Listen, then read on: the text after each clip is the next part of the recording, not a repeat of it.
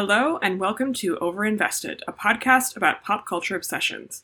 I'm Morgan Leigh Davies, and here is my co host, Gavia Baker Whitelaw. Hello.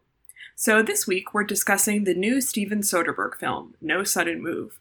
The movie stars Don Cheadle and Benicio del Toro as small time crooks hired to carry out a blackmailing that quickly goes wrong. The cast also features a starry cast of characters that includes Jon Hamm, Ray Liotta, Kieran Culkin, Amy Seimetz, and more. So normally we really try to stick to movies and television shows that are out in both the US and the UK, but because of the current situation, we really have not been able to talk about like any new releases except for a couple of Marvel TV shows for like a year and a half, and I really wanted to do this movie. So hopefully it will be out in the UK soon. It is currently out in the US on HBO Max. And I really, really like this movie. I'm a huge fan of Steven Soderbergh. And unfortunately, Gab did not like it as much. So we're going to have a second week in a row where we're a little bit divided. I mean, I I love Steven Soderbergh, and I really liked the excellent ensemble cast in this movie. But I'm gonna level with you here, Morgan. I did not understand what was happening in this film for the middle third. my brain was like climbing an ice cliff of understanding like oh pay attention pay attention and I, I i mean obviously by the end the final third i think is actually the best part but um no it wasn't like fun enough to grab my interest but perhaps i was just in the wrong mindset that day we will definitely be discussing the fact that this movie is confusing. It is very much in the tradition of kind of noir films that the plot's confusing. Uh, I watched this with my mother, as I did with the last movie we discussed, and I was wondering whether she might have a similar reaction because it's definitely confusing. And like, I pretty much understood what was going on the whole time, but like, I could not explain to you a week later what every single like twist of the plot was.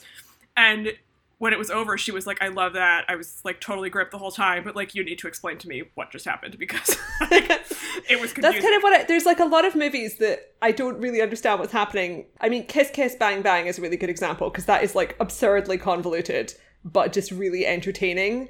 And I think from what I gather from like kind of the general critical response to this, I think a lot of people found this funnier and more energetic than I did. I thought it was a bit more sort of gritty and lo-fi I think it's way more like a noir, like the Howard Hawks movies with like yeah. Um, Humphrey Bogart and Lauren Bacall. And there's a crime going on, but like they're not stealing something.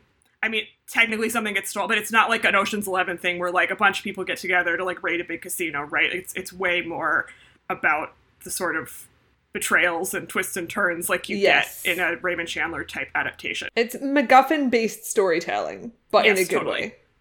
I'm sure that our listeners are familiar with Steven Soderbergh. We will give just a brief little bit of background. Uh, he is one of the most prolific American filmmakers working, slash, really ever since the days of the old studio system where they crack out like two to three movies a year. He first broke out onto the scene uh, in the late 80s, I believe 1989, with Sex Lies and Videotape, which won Sundance that year. An indie movie that was sort of a big phenomenon in the birth of like American independent cinema as like a big popular phenomenon. Obviously, there were independent movies before that time, but this was really when they became like a mainstream thing that like people were going to see and that weren't just like John Cassavetes like funding his own movies by himself that then would go on to make like five dollars the box office. And that movie also is all about sex. And so that was a got some press too. That's a just fantastic film. Um, and was also written by Soderbergh. And he was like 25. It won the Palme d'Or. Maybe it wasn't at Sundance, actually. I did not bother to look this up because I'm so familiar with Steven Soderbergh that I was like, there's no need. But he was like a wonderkind. He was very young at that time. And then proceeded to just like make a fuck ton of movies, many of which have been very financially successful since then, including, of course, the Ocean's Eleven films. He famously was nominated for Best Director two times in one year, and I think the year 2000 for Erin Brockovich and Traffic. He won for Traffic. And his career has really been a combination of these like really big mainstream blockbuster type films like Erin Brockovich and the Ocean's movies. Um, and recently Logan Lucky, although it didn't make very much money, but it's very much in the mold of just like a big mainstream entertaining movie. And then like weird little experiments that he does for himself to abuse himself. He's extremely efficient. Like he loves to Yeah. work in a variety of genres, but most of those genres are pretty accessible even when he's kind of making lower budget films. So like a couple of the lower budget films he's made are Haywire and the original Magic Mike, which he released in the same year. And Haywire was not a particularly big hit, but it's like a solid action movie that Morgan doesn't like very much, but I do. And Magic Mike is obviously a masterpiece that then became like this huge franchise. He directed the entirety of The Knick, which was on Cinemax, which the second season I didn't finish because I writing was not good. But the first season is like one of the best things I've ever seen on television. He famously like edits while he's shooting, which is how he's so efficient. Like he just clearly sees in his head what he wants to do and just does it. And it kind of makes sense that he's someone that HBO would be like, yes, we will continue to move forward with this with this project mid pandemic because like he's someone who can reliably get something done on a low budget like a mature adult, which is not the case for a lot of otherwise allegedly quote unquote successful directors.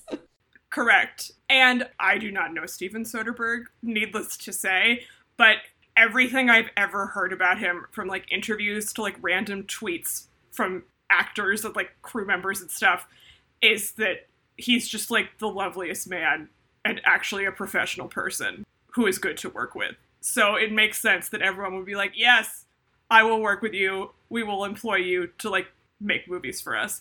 And that is reflected in the absurd cast in this movie, which is just like 20 famous people. Some of whom show up for like two scenes. yeah. But obviously, part of that is that like there was not a lot of stuff shooting last year, but most of them were attached beforehand. And like it seems like working on a Steven Soderbergh movie is like low stress. and not always the case with famous directors, as we have said. This script was also written by Ed Solomon, who we discussed relatively recently.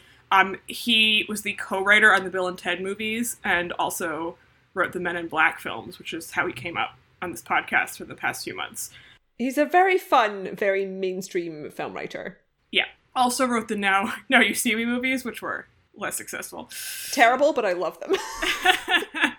and Soderbergh gave a really great interview with Esquire where he talked at length about this movie along with the Oscars, which he produced recently, which kind of worked and kind of didn't, and a bunch of other things. Uh, he's always a great interviewee because he is very smart, but also just like has interesting things to say about the movie business in a way that most people who work in Hollywood don't, either because they aren't thinking about it or they don't want to say so publicly, and he does not have that problem.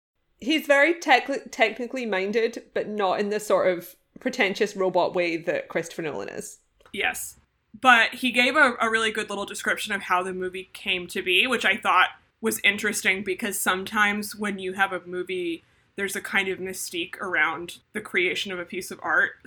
Sometimes because I think a filmmaker really can't explain how they had an idea, right? In the same way that, like, when I see novelists interviewed, or like if I go to a book talk and people are like, "Where did you get their, your ideas?" and they're like, "I don't know. Like it just happened. like I can't tell you."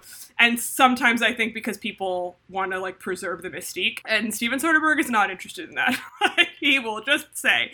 And I think the question was something about how this movie really fits in with a lot of other films he's done, which is the sort of like crime type film, which he's made a lot of before.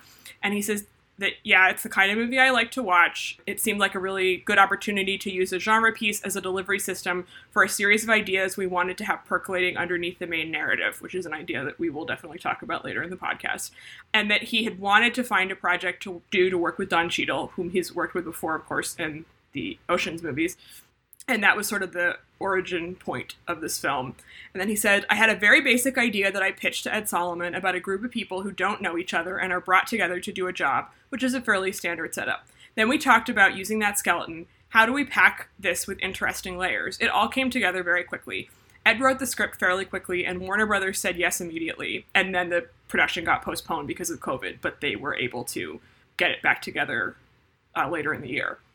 But I just thought that that was a really interesting look into how someone involved in making a movie might have sort of part of an idea and then bring bring someone else in and then the idea sort of evolves. And then again the origin point is that clearly he's friendly with Don Cheadle and like they really liked working together and so that was like the main point as opposed to someone just like lying back in their chair and being like, I have inspiration for my like screenwriting art, right? Which is great. I mean, if you Yeah. do that, but that's not what happened here. And also because it's kind of a mid budget movie that is largely small groups of people operating in enclosed spaces, like obviously partly for COVID reasons, but partly because it's that kind of story, it means that they can kind of pivot while filming and rewrite sc- scenes to kind of improve the story, which apparently they did. Yeah, there was a great little bit in the interview where he's like Benicio del Toro, whom he's also worked with before. He was the lead in both of. He did Soderbergh did a Che Guevara biopic that's actually two movies long, which I saw in college, um, and I don't remember very well. Oh, he was he was in Traffic. He won an Oscar for Traffic. He was saying that like he's just so great, and he reads the script and is not just thinking about his character, but is thinking about the whole thing. And so had like had some thought about the David Harbour character, who is the person who's being blackmailed in the movie, and then that got them off on some whole thing, and then they rewrote something. And so we talked about this when we talked about Robert Altman, that like he just loved to collaborate with everyone, and really his process was having the actors sort of contribute stuff, and he really loved working with the screenwriters, and the whole sort of like melting pot of all of that stuff was how he created these movies. And you watch an Altman movie and it feels very particular because he had this particular style, but he achieved that by bringing in all these other talented people. And it really feels like Soderbergh is that way too. And you definitely get a sense in all of his interviews, but also in this one in particular, of just like a lack of ego. He just would like to have those perspectives being contributed as opposed to sort of dictating everything himself, even though, of course, he's in charge.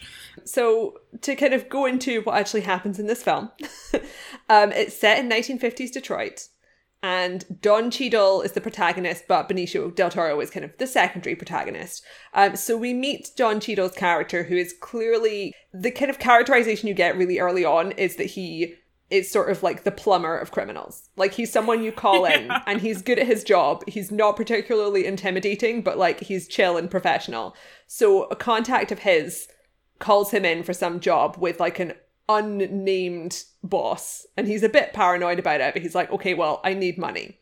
So we get in there with the first of our millions of famous people in this film, which is Brendan Fraser, who I really liked his performance in this, as I liked pretty much everyone's performance. He's like a bit of a strange lad, but not like overly idiosyncratic. Some nice hand acting in there.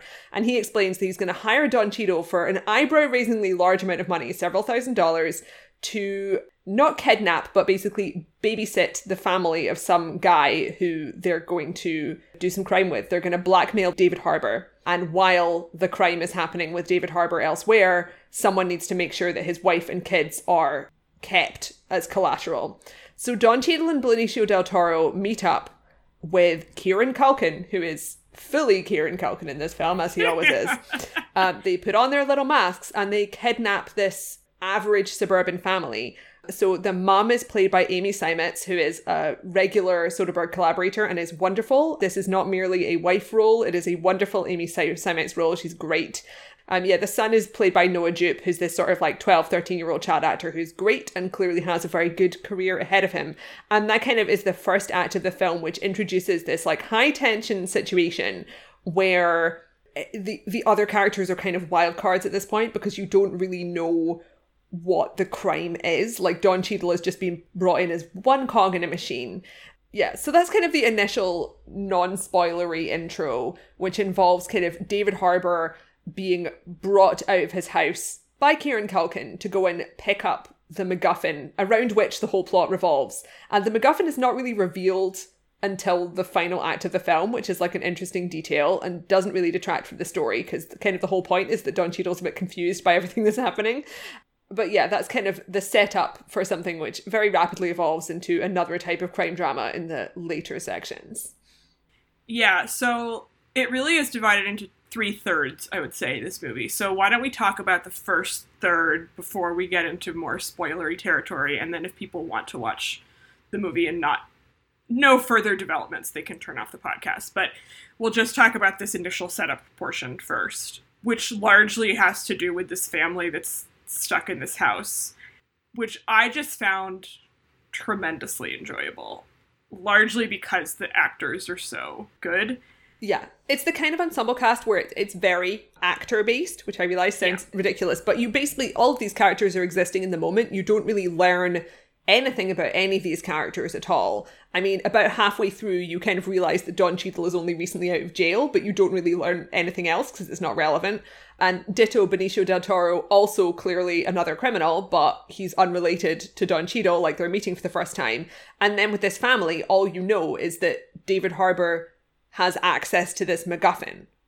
But the personalities are all extremely strong because you've got these you've got actors with strong personalities who are very good at kind of nailing down precisely what they're going for and some of them naturally have kind of the energy what you want to be bringing to this role. I feel like David Harbour, Benicio del Toro, and Don Cheadle are all kind of playing to type, and then later in the film you have like Jon Hamm and Ray Liotta also playing very much to type, and Bill Duke.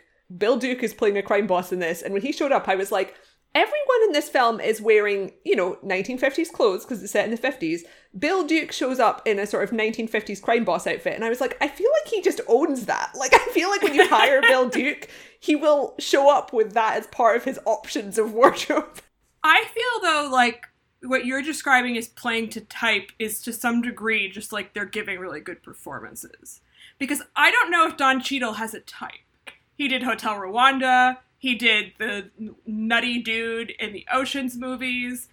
All right, I will. Do, I will remove Don Cheadle from my list, but I feel like Benicio del Toro, David Harbour, Kieran Culkin, Ray Liotta, Jon Hamm, they are playing one of their types of folks. I mean, Kieran Culkin, I will definitely give you. He is playing Roman Roy, except like on cocaine. Um, not literally, but that's the energy. Even Benicio del Toro, I think I feel like he has two kind of modes of performance, which isn't to say that there isn't like a range within what I'm no, about to describe. Actor. I I think he's incredible, but he either is like I'm going to give a serious like dramatic performance in this movie, or I'm going to be like bug nuts insane, and just goes like full camp second Star Wars movie where he was just like doing a voice like twitching his eyeballs. Um, he was in that movie with Emily Blunt like ten years ago, The Wolf Man, which I never saw, but I mean, we can I mean, all imagine. I, I don't even know anyone who's seen that. No, I don't true, think anyone a true has. non-existent film. I think it got nominated for an Oscar for makeup, but he definitely had like he sometimes will play like a big, big role like that where he's just chewing the scenery, and then he's also like an Oscar-winning superb thespian, right? And then he'll we'll dial it down a little bit. But the film I was thinking about watching this because I think I, I don't know why it came to my mind, but it was Sicario, where he plays like the terrifying. I don't remember if he's a drug lord or if he's just like an enforcer or something, but he plays like the bad guy in that movie basically. And there, he's sort of quiet in a similar way to this movie, but he is absolutely terrifying. He he kills a bunch of people he will kill you. Like he's really, really frightening. And in this movie, he is also there's a kind of recessive energy. Like Don Cheadle he's has a little bit of self-contained and intentionally not revealing his stuff about himself. Yeah, but he's also pretty pathetic. like the whole point of his character is that the other criminal mob people think that he's an idiot, which he kind of is. Not quite as much as they think, maybe, but like he definitely is is dumb and he's in a secret relationship. He's he's like sleeping with someone else's wife, who is played by Julia Fox. Yeah, he's sleeping with like the mob boss's wife. Yeah, which is the mob boss's tremendously sexy stupid. wife. Julia Fox. Yeah. I only made it 20 minutes into Uncut Gems because I find gambling too stressful, which I realize makes me a baby, but I'm not watching Uncut Gems. However, she is the breakout of that film, and this is her second respectfully very sexy role. I I must confess, I thought she was not very good in this movie. Sorry to Julia Fox. She's good in Uncut Gems, but I found her unconvincing in this. It was like maybe maybe you had one role in you. We'll see what happens in the future. But um anyway, Benicio del Toro in this movie should not be sleeping with that woman. Like very stupid. And I just think that you can tell so much of what's going on in his head even though it's all kind of going on in his head and not being spoken aloud. And I was also thinking, watching that performance, like he's he's a racist, so he's being forced to work with this black guy whom he doesn't know before the start of the movie. He doesn't like that and says some like explicitly quite racist things. But I think the movie is really smart in not trying to make him like either a heroic or a like villainous character. It's not like he says racist stuff and then is like, and this is the terrible racist monster who we can't wait to, you know, kick off the screen. He's just kind of this like pathetic, casually racist. petty. He's casually racist. Yeah, and he's just kind of they're they're all kind of just sad, right? Like the whole thing is kind of pathetic. And I think what he has as an actor, which is the case with so many like great movie stars, is he there's just an element of watchability about him that even when he's playing someone where you're not like I don't like you, but I just want to watch you because there's just something about his face that I just find magnetic, right? I mean, also, this is a great face movie because it's 100% character actors, so there's only like one hot person. yes. And he's he's had that craggy face for his entire adult life, as we were also discussing the other day. Yeah, when I watched the movie, I was like, Morgan, is it just me or has Benicio del Toro been 50 for the past 20 years? really does feel like that. But I, I just think that that's a huge plus to the movie. Cheadle is nominally the main character, and, and I think he's great in the film too. Like, he's a great actor, but it really is an ensemble movie, functionally speaking. I don't know how much more screen time he has than Amy Seimetz, but like, it's not that much. For me, Amy Seimetz is like the MVP. She's my fave. I loved her. I think I've seen her act in stuff, but not that much. She was in The Girlfriend Experience, which was uh, Steven Soderbergh's TV show. Yes. And last year, she did this experimental film called She Dies Tomorrow. Yes. So she directed that, which is, I think of her more as a director. Um, she acted in Upstream Color, which the guy who directed that is is bad. So we don't need to go into that. But that was how I first sort of came came to Yeah. be aware of her, and she is very good in that movie. She's directed several films, and that's kind of how I have her in my brain now is as a director. But obviously, she also acts, and she is just incredible in this movie. She is so unbelievably funny. And as you said when you were mentioning that it's not just a like sort of wife role, I think the script to me, she's the sort of biggest accomplishment of the script, which I really thought was smart and good. We can argue more about that when we get more into the plot, but it would be so easy for that part to just be like flat and uninteresting, right? And she doesn't feel like anachronistically progressive or sort of like in a feminist way, like self realized. Not that there weren't women in the 50s who were that way, but like a housewife of this type perhaps would not have She's that literally a Detroit brain, right? housewife whose husband is David Harbour, who's cheating on her with a secretary. So Right. but she doesn't feel like a caricature. She feels like a real person who, despite being of that time, is also like really bothered by the stuff that's going on and really concerned about her children and is really, really funny. Like, she's the funniest part of the movie for sure. There's a great line she has that I can't say because it I would have to spoil stuff to explain it, but where she's like basically trying to lie to the police and it is so hilarious that I just burst out laughing and like her delivery perfect. I yeah, I just thought she was fantastic. She does a great accent, sort of like Fargo type accent in the movie. Phenomenal. I loved it. And very fun to see her with Noah Jupe, the leading child actor in Hollywood, who has played the child of like every major actor at this point. He play I mean he doesn't have like a ton to do in this movie, but every time I see him in something I'm just like you are so preternaturally talented it sickens me. Like this is this is too much. But I think we should get into what happens during this sort of hold up. Hard to go much further in the movie without explaining this. Yeah. So like the mystery boss calls up and tells Kieran Culkin, who's like the one of the three criminals who actually knows what's going on, tells him to basically just kill everyone because David Harbour has not been useful in retrieving this MacGuffin from his office. So like they're like, just kill them. And Don Cheadle figures out what's happening and shoots him. So now we have a situation where there is a dead criminal in this suburban house. David Harbour is now implicated himself in some kind of crime which no one really fully understands yet. So they have to like lie to the police to cover up precisely what happened here. They pretend it's like a home break-in and Amy Seimetz takes the kids to a friend's house. And that's where we kind of get into the main section of this juggling act for trying to get hold of this this MacGuffin, which is kind of some kind of document. And this is the point where it gets all quite complicated, and I started getting confused, Morgan. I was not as confused as you, clearly, because I enjoyed it more. I was thinking about, as I mentioned, the sort of Hawks movies from the 40s, like The Big Sleep, which famously is like, I mean, The Big Sleep is incomprehensible. Does not make sense. I'm happy to not understand a film as long as I'm enjoying it, and I think that the problem here was that I just wasn't Yeah. having much fun. It's just a matter of taste at that It's point. vibes. It's all vibes. I found it just like tremendously enjoyable. And I think at any given point, with like concerted thought, like could explain what was happening. It just took effort to be like, okay, that guy's connected to that guy.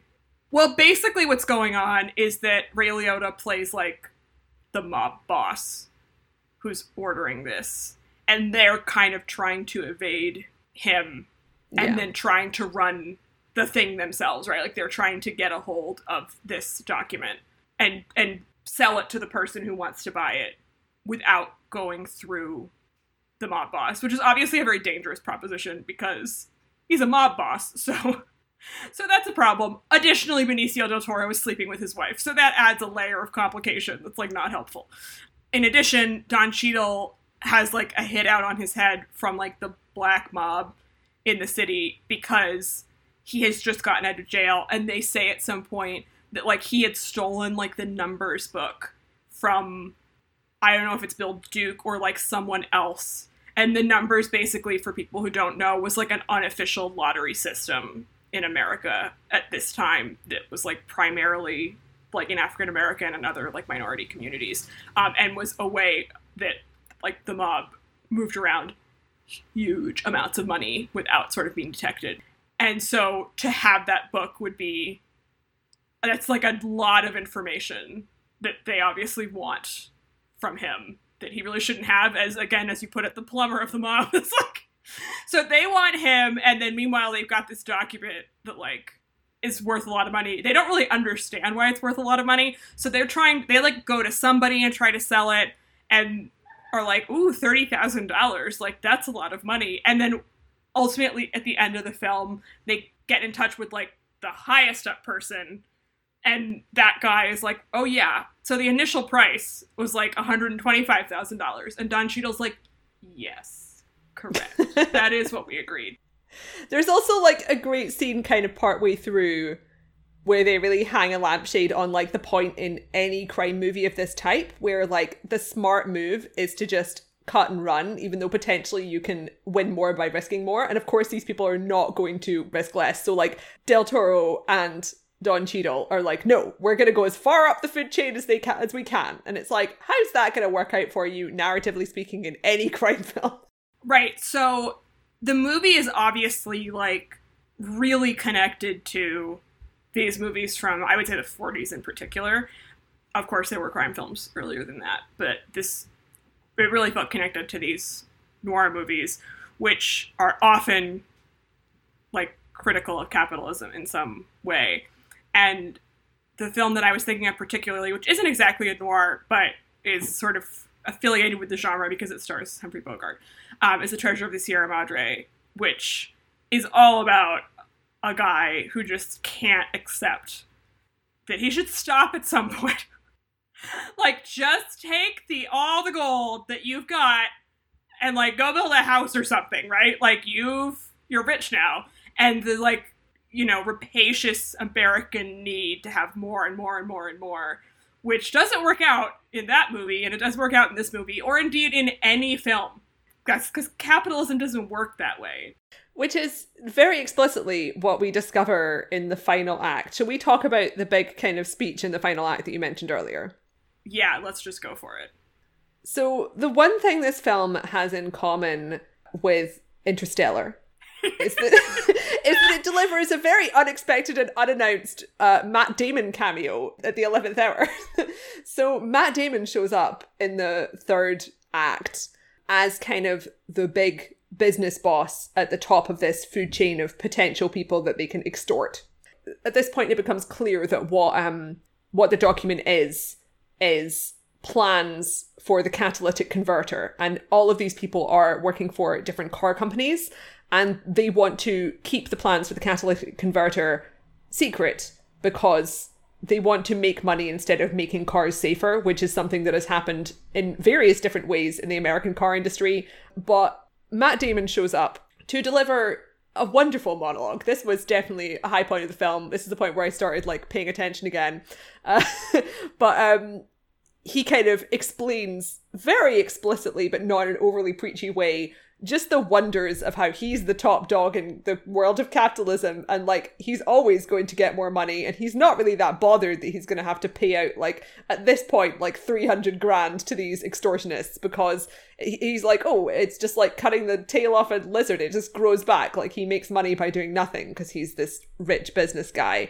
And it's kind of it also like at this point weaves more explicitly into kind of the context of like the setting in general because we already know there's like pollution is harming people in urban centers there's like redlining happening the main characters are working class like the protagonist is a black guy in detroit who's just come out of jail and now there's just this like smug white guy in his like fake tudor castle coming out of golf to be like, well, here's some money, give me that those plans. Uh, I'm gonna stay rich, you're gonna be slightly rich, and the great thing is that now everyone's gonna be hurt by pollution for the next 20 years because I'm not gonna make the cars safe. And it's like, oh, you've got a lot going on here then. yeah, this was the point at which like I was enjoying this movie the whole time, as as we've discussed. But at this point, I was just like, oh, we're on another level now. like, excellent. Matt Damon and Soderbergh, obviously, long time long time buddies.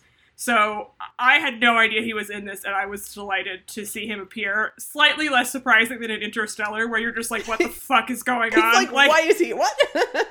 just like in current um, movie culture, because everything gets spoiled and memed online so much, it is really rare to have that moment where you're just like, "Oh, a major movie star is in this film," and I had no clue. So like that was just fun, and um, Matt Damon is a very good actor, so he's very good in this role as just like an asshole. And in this interview with Soderbergh, we were mentioning at the beginning of the podcast, he says that one of the things he said to Ed Solomon when they were first coming up with the idea for the movie was, I want it to culminate with our version of the Ned Beatty scene in Network, where a character that we haven't met just hijacks the movie for 10 minutes with this giant monologue. I want it to lead to that. Ed's like, okay, and he starts reverse engineering the plot, so we have our Ned Beatty scene from Network and then he references another movie too. And again, I love the idea of just being like, okay, like I have this in my head and I want it to end that way, and we're gonna sort of like back work backwards. And I think that like Soderbergh's been doing this with quite a few of his movies recently, but this is one of the most sort of explicit examples where he makes these movies that are like these sort of slick, mid-budget, just like really classical Hollywood, you know, like pieces of entertainment, even if you didn't find it that fun. Like I did, and it's clearly intended to be enjoyable, right? As opposed to like a meditation on capitalism, yeah. right? This is this is like a classic kind of dad movie. And then there's sort kind of like a revelation that happens in the end where you realize that the movie is actually about sort of like again the just like ugliness of of capitalism and specifically cars in this case, which I, of course, was just like, yes, cars are bad. We should talk about it more.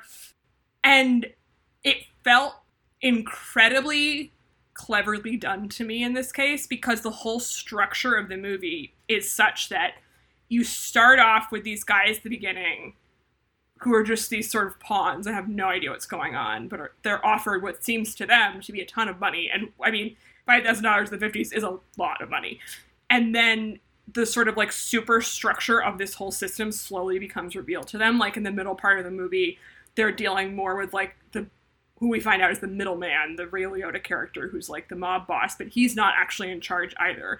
So like he has a ton more money and seems to have power but actually he's really just the like functionary for the matt damon character who's actually the person with like real power in this situation and to him, this whole like sort of sorry tale that we've been watching the whole time is like whatever. It's like he doesn't.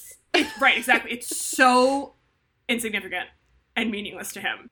And I just found the way that all built up to be incredibly satisfying and smart. I do think the movie is a little bit overlong and probably could have used like one more draft of the screenplay. Like it Soderbergh works so fast now that you know you're it's everything's going really quickly.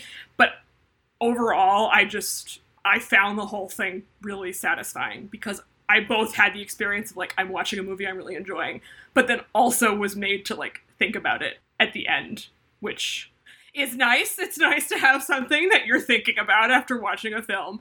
And of course, you know, none of the characters gets what they want. Like everybody in this movie is betraying everybody else. Yeah. Which I mean, the the finale of this film is like all of the money just ends up back with Matt Damon. yeah. And that again is sort of a reflection of the like rottenness of capitalism, right? That like you don't have meaningful human relationships because everybody is so fixated on on the money. And Benicio del Toro is got this relationship with this woman whom like he thinks he's just so in love with her. And she only cares about the cash. Like he he walks out with most of the money because Don Cheadle gets taken away by the mob. And they she, he and Julia Fox drive off and she like shoots him and runs off with the cash. And then the cash, cash gets taken away from her too. So it's this sort of like labyrinthine process by which it eventually winds up with with Matt Damon. And we haven't mentioned Jon Hamm at all, who plays the cop who's who's investigating this. And one again, one of the moments I just found so satisfying in this movie is that he kind of runs into the the mob in like the you know basement or the parking garage or something of of this building where they've just met with Matt Damon to sell him this this document, but Cheadle's been taken away instead, and he wants to arrest him for the murder of Kieran Culkin, and Bill Duke is like, well, look, you could take him and he could go to prison and it could be this whole long thing, or like we could just take him away and shoot him and like give you some money instead. And Jon Hamm's like, yeah, I'll just take the money. Like that sounds fine. and so he kind of orchestrates getting all the money back and takes it up to Matt Damon and clearly thinks he's going to get a cut, right? Like it clearly has been sort of implied to him that that's what's going to happen because you know as the police he's like working with the this business magnate and matt damon's just like oh yeah take like a fancy bottle of wine Well, it's like not just that. He like ends up giving extra money to Matt Damon Yes. because at some point there's been like an extra 50k that's been like folded into this stack of cash as a bribe for someone. And Yeah. he like and like Jon Hamm is like, "Oh, there's also this extra extra 50,000." So he just gives it to Matt Damon. So Matt Damon has like made a profit from this enterprise. So Yeah. it's one of those crime movies where it's working on a very kind of familiar sort of crime drama framework with this kind of ensemble cast and all of these betrayals and stuff. But then kind of the finale is like, what is crime anyway? because Yeah. obviously like Matt Damon is gonna like kill millions of people by like poisoning their lungs. yes and again like you mentioned this but the fact that this takes place in detroit feels like so pointed and significant because that city has just been totally ravaged and is the hub of the car industry in america of course um, which is the more like straightforward textual reason. But uh yeah don Cheadle winds up with $5000 which again is like a lot of money but it's not the 130 that he had dancing in his head. Yeah i just found the end so satisfying. And cars are bad. Take public transit. Next week i believe we will be discussing loki. Yeah. The Loki finale will be airing next Wednesday. yeah And uh yeah, we're gonna talk about it. you'll be shocked to hear that we'll have some negative things to say about loki Yeah, I mean I've been covering Loki in detail as is my job. yes And it is interesting to kind of be covering this show more than any other TV show while also reviewing other TV shows. And obviously, there's kind of good things and bad things about all of these Marvel products. But the main thing that's sort of enthralling to me about Loki is like literally how little is happening in this show.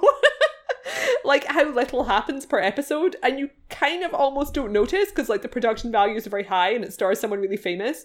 And then you're like, oh, okay, right. There's like most of the dialogue is people explaining stuff and not much plot has happened. But anyway, we will discuss the show in depth. We're both big fans of Tom Hiddleston when he's getting a good job, and we both love Loki as a character. But um, the TV show, we'll see what happens with the finale. But we have uh, mixed feelings.